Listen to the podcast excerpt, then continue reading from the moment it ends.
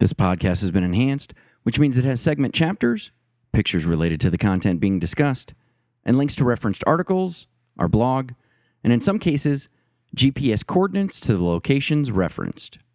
Enjoy.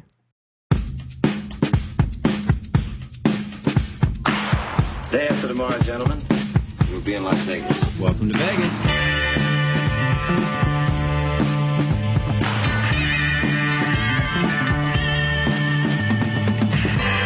Las Vegas functions on a 24-hour a day schedule. The pools, the casino. big volcano out in front. That's the Eiffel Tower.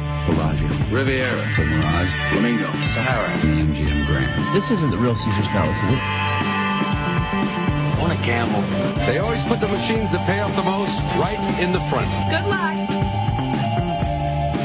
The strip is just the most amazing stretch of road, I think, probably anywhere in the world. Kicking ass in Vegas. Vegas, baby. Vegas, baby. Welcome to Las Vegas. Movies are a heightened sense of reality. Mix that medium with Vegas, and even bad movies are somehow made better. Because at least it's in Vegas. 360 Vegas POV, or Vegas point of view, is our opportunity to look beyond the narrative of a film and see the filmmaker's vision for the city of Las Vegas. In this installment, we continue our analysis of Martin Scorsese's movie Casino by analyzing Ace and Ginger's wedding, when Nikki gets put in the black book, the location listed as back home, and when Ace catches Ginger with her former boyfriend. While we do that, we'll compare the film's version of Vegas to the one that actually existed at the time, as well as today. But before we do that, let's reestablish the rules. We want to see how close the movie storyline matches what really happened. We'll start by assuming both are exactly the same and analyze the movie to either confirm this or establish that they're different. As we encounter moments that conflict with the chronological events, we'll acknowledge them, then remove them from the equation so we can move on connecting the moments in time that still match up. We'll continue doing this until we're finally shown something that breaks the last connection we have to the continuity of the real events. Regarding the landscape, we will allow it to help us progress in the timeline, but not to establish a break in it. Conflicts will simply be documented differences between the movie landscape and the real one. That being said, one rule we will make is you can only reconfigure properties, either in location or in its evolution.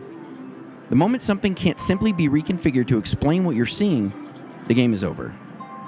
That includes making changes to the infrastructure, i.e., things like roads and landmarks exist exactly where they are, or were, in Las Vegas until something is shown to force us to relocate them. So if we're driving along the strip, and after the Flamingo we see the Golden Nugget, then that's where the Golden Nugget exists in the film's version of Las Vegas. It doesn't become a problem until we see the Golden Nugget shown again, but located in a different geographical location. Now let's discuss Ace and Ginger's wedding. At this point in the movie, 41 minutes and 47 seconds, we see Ace and Ginger at their wedding reception. We've already established that this doesn't match up with history because Lefty and Geri were married in 1969.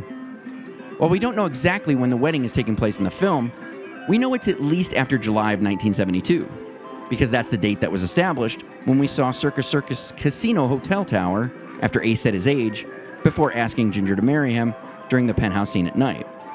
So, since we can't use what is happening to establish a connection between Ace and Lefty's timeline, all we can do is analyze the scene and the surrounding landscape to see if it helps tell the story or progress the timeline.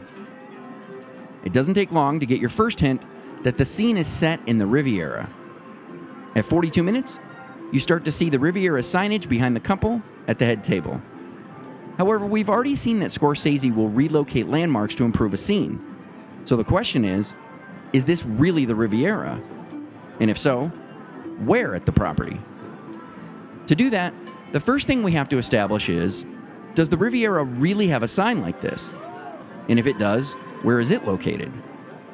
Most of Riviera's signage is placed in the middle of other lighting elements, usually somewhat noisy. But here, it's just letters spelling out the name in red. We know the Riviera did have signage like this. In fact, it had two, both located on top of the Monte Carlo Tower, one facing south and the other facing west. Since the one facing west, or facing the strip, has no hotel towers around it, we know it can't be this one. However, the one facing south has a sight line that would match up perfectly with the northwest corner of the Monaco Tower at Riviera. This is the same tower where the scenes in Ace's penthouse are filmed, on the opposite corner of where the wedding reception is being filmed, in the southeast corner. At 42 minutes and 7 seconds, Scorsese helps to reaffirm we're at the Riviera when he does a panning shot of the entire ballroom.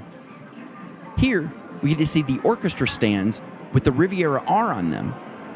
But that honestly doesn't confirm anything. That could just be part of the set to establish the location as Riviera.